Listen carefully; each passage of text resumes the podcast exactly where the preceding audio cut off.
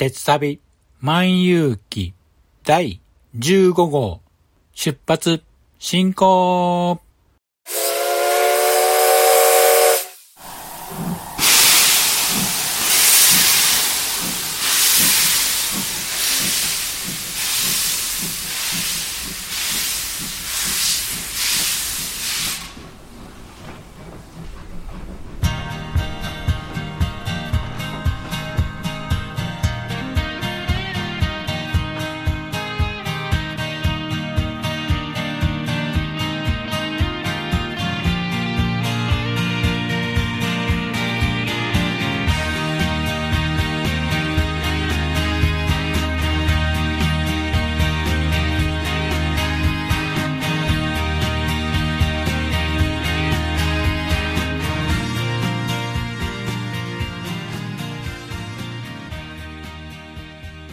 毎度ご乗車ありがとうございます。鉄旅万有記は鉄道と旅好きのしんちゃんが鉄旅についてゆるーく語るポッドキャスト番組です。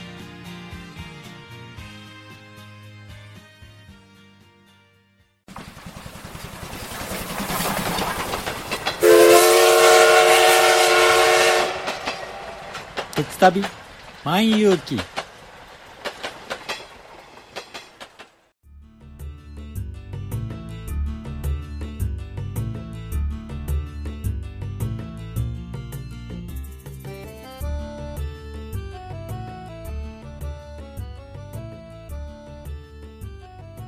皆さん、こんにちは。鉄旅万有記パーソナリティを務めさせていただきます。しんちゃんと申します。よろしくお願いします。6月も下旬となり、梅雨も本格的になり、鬱陶しいお天気が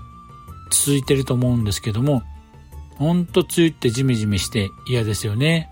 それに近年ではゲリラ豪雨などのように短時間に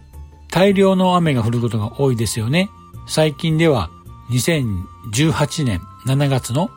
岡山県倉敷市真備地区の洪水被害などが記憶に新しいかと思います。この大雨で茨鉄道も甚大な被害を受けてしまいました。こういった洪水被害により鉄道も大きな被害を受けることがたびたびあります。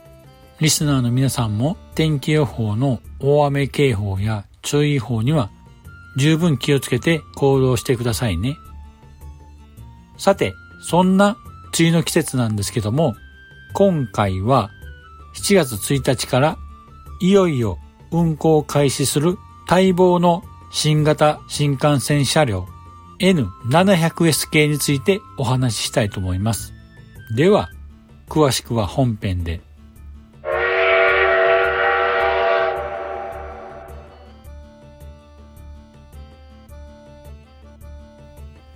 では、本編です。今回紹介する N700S 系は JR 東海が東海道新幹線にて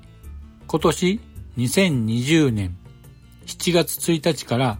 運行開始予定の新型新幹線車両なんです。東海道新幹線の新型車両は2007年平成19年の N700 系以来13年ぶりの投入となります。ちなみに名前の N700S 系の S はシュープリーム最高のが由来だそうです。安全性、安定性、快適性、環境性能のすべてを最高レベルで提供することが S に込められているそうです。さて、N700S 系の外観についてなんですけども、カラーリングは0系新幹線からの伝統の白いボディに青いラインとなります。N700S 系では青いラインは運転席の窓下付近まで新たに1本付け加えて S を表現しているそうです。でも私にはですね、どう見ても S かどうかわかんないんですけども、まあ S に見えるといえば見えるかな？っていう感じです。同じ新幹線でも JR 東日本の東北新幹線や北陸新幹線、上越新幹線がカラフルなカラーリングに対してとても対照的なシンプルなカラーリングですよね。デザインを監修した福田哲夫さんによれば長年変わらない車体の色が安心感につながっているとおっしゃっているのでデザインを大きく変えることは否定的な考えのようです。話を元戻しまして、車体側面には金色を使用し、高級感や上質感を表現し、スピード感溢れるかのような S の字を大きく斜めにあしらった N700S のロゴが描かれています。車体のデザインなんですけども、正面からパッと見た感じは、現行の N700A 系と非常によく似ています。しかし、よーく見るとですね、細かいところがいろいろ違います。例えば、先頭の形状なんですけども、鼻先ですね。これは環境性能の向上に寄与するデュアルスプリームウィング型と呼ばれる新しい形状になりました。現行の N700 系のエアロダブルウィング系から左右を少し膨らましてエッジを立てた感じ、まあエラが張ったような感じですね。中央部の突起がシューッと鋭く見えるデザインなので正面から見たらダブルみたいな形状に見えますね。この新しい形状により走行風を整流し、なおかつ微気圧波、車外騒音、走行抵抗、最後尾車両振動を低減させることに成功したそうです。また、前照灯も現行の N700 系から2割ほど大きくなったので、運転手からの視認性も向上したそうです。では次に N700S 系の特徴について詳しくお話ししたいと思います。N700S 系より普通車にも電源コンセントが1席ずつ設置されることになりました。肘掛け部分にそれぞれ備わって今まで以上にスマホやパソコンの充電に便利になりましたね。次は座面が沈むシートを採用しました。座席はリクライニング機能を改良して背もたれと連動して腰の部分が沈むゆりかごのような動きになるように改良されました。今までのはお尻を支点に体が傾いていましたが、今回改良されたシートでは背もたれの角度に応じて座面が沈むので足首を支点として傾くので長時間座っていても疲れないようなシートになっています。シートの生地が変更になりました。座席のシートの色なんですけども、グリーン車は茶色で、普通車はブルーなんですけども、普通車のブルーは現行の N700 系よりも少し濃いめのブルーになっています。柄も今まで四角い模様が並んでいましたが、今回の N700S 系では三角形の模様に変わりました。また大きく変わったのはこのシートの生地なんですけども水に濡れると柄が変化する素材になったそうで車内清掃の効率化にも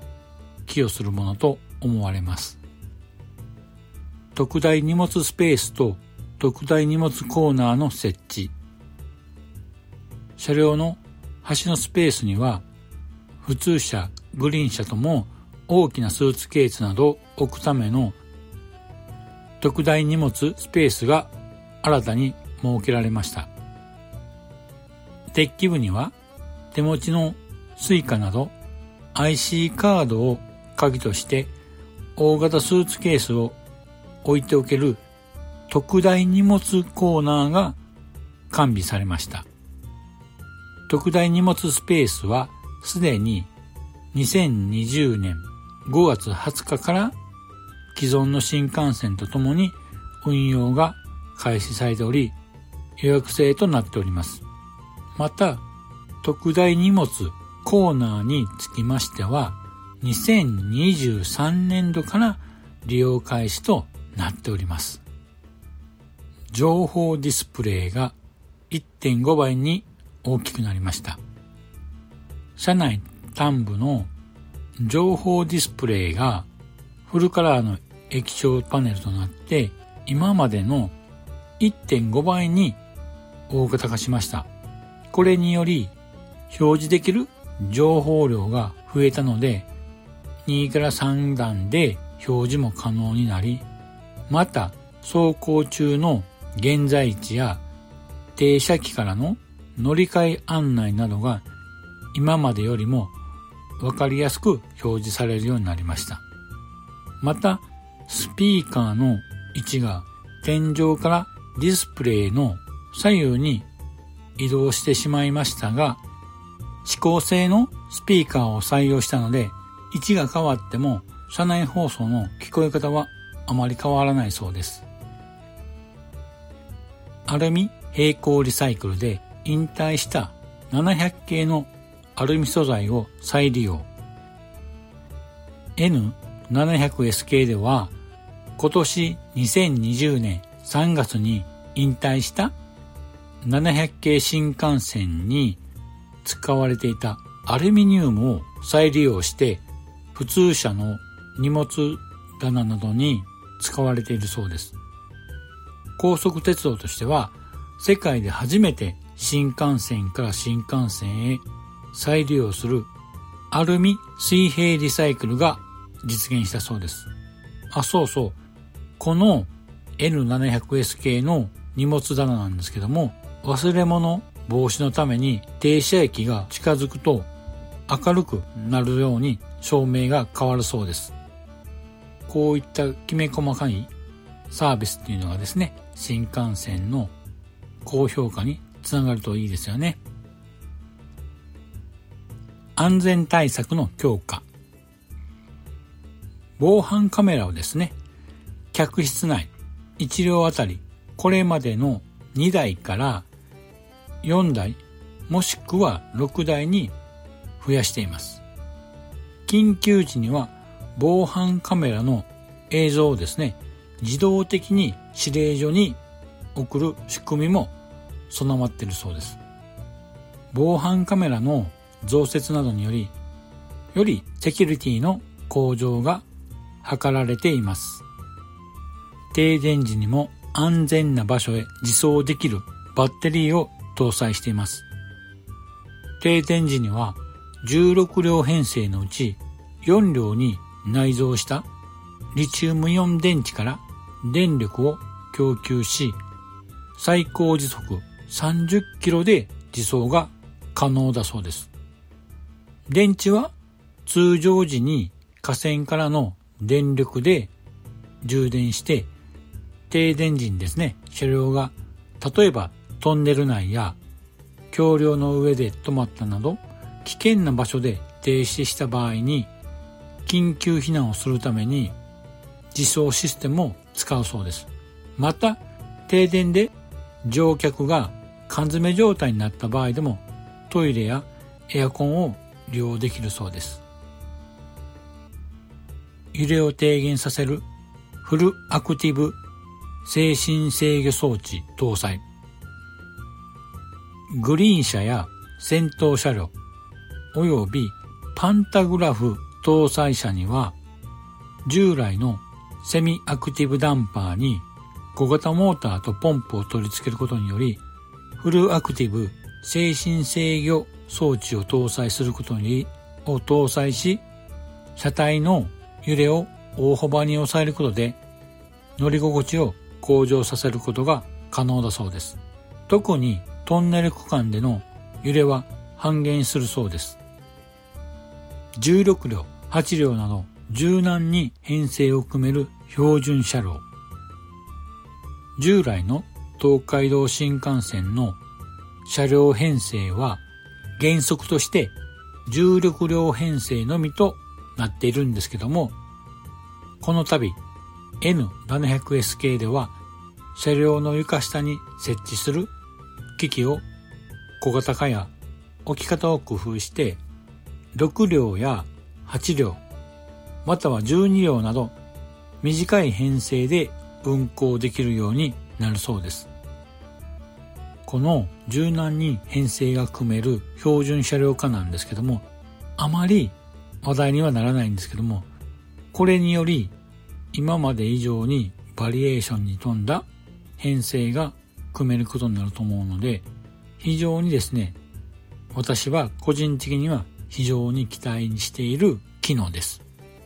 以上が N700S 系の特徴となります。なお、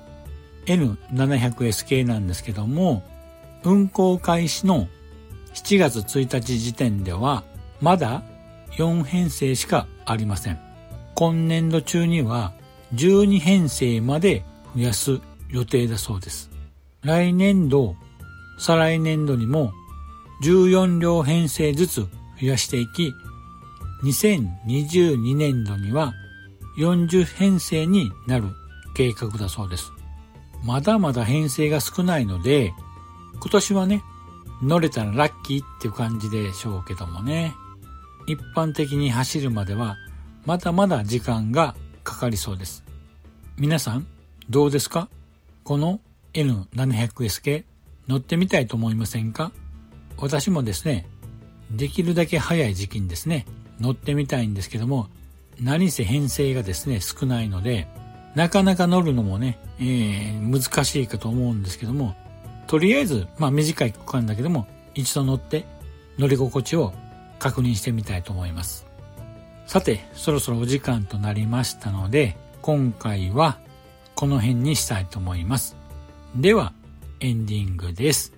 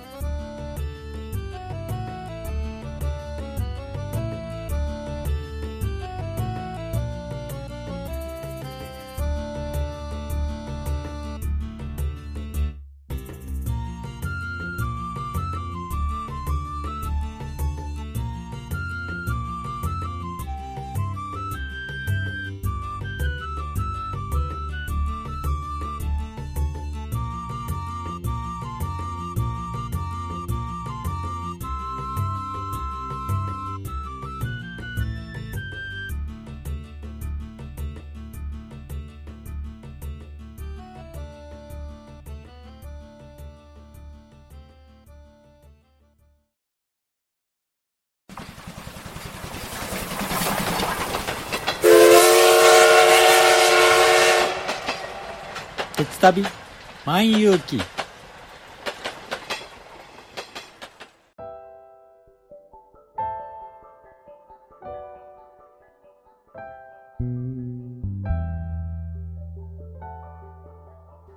では、エンディングです。今回の新型新幹線車両 N700S 系のお話はいかがでしたでしょうか？本編でもお話ししたんですけども、この度の N700S 系なんですが、安全性、安定性、快適性、環境性能、すべてにおいてアップグレードした車両だと思います。いち早く乗車してみたいんですけども、JR 東海は3密を避けるために7月1日の運行計画の発表はしないそうです。まあね、この時期なので仕方ないですよね。まあ、とりあえずは情報をですね、こまめに集めて、早い時期にできるだけ乗車したいと思っています。また乗車した際には、この番組内で報告したいと思いますので、期待して待っていてくださいね。さて、番組では皆様からのご意見や感想をお待ちしています。ポッドキャストのレビューや、鉄旅万有記のブログのコメント欄、またはツイッターにハッシュタグ、鉄旅万有記とつけてツイートしていただければ番組内で紹介させていただきます。では、今回はここまでにしたいと思います。次回をお楽しみに。失礼いたします。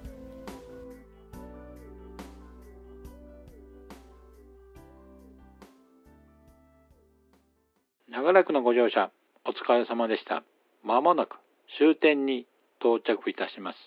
くれぐれもお忘れ物のないように、今一度お手回り品のご確認をお願いいたします。では、またのご乗車を心よりお待ちしております。ありがとうございました。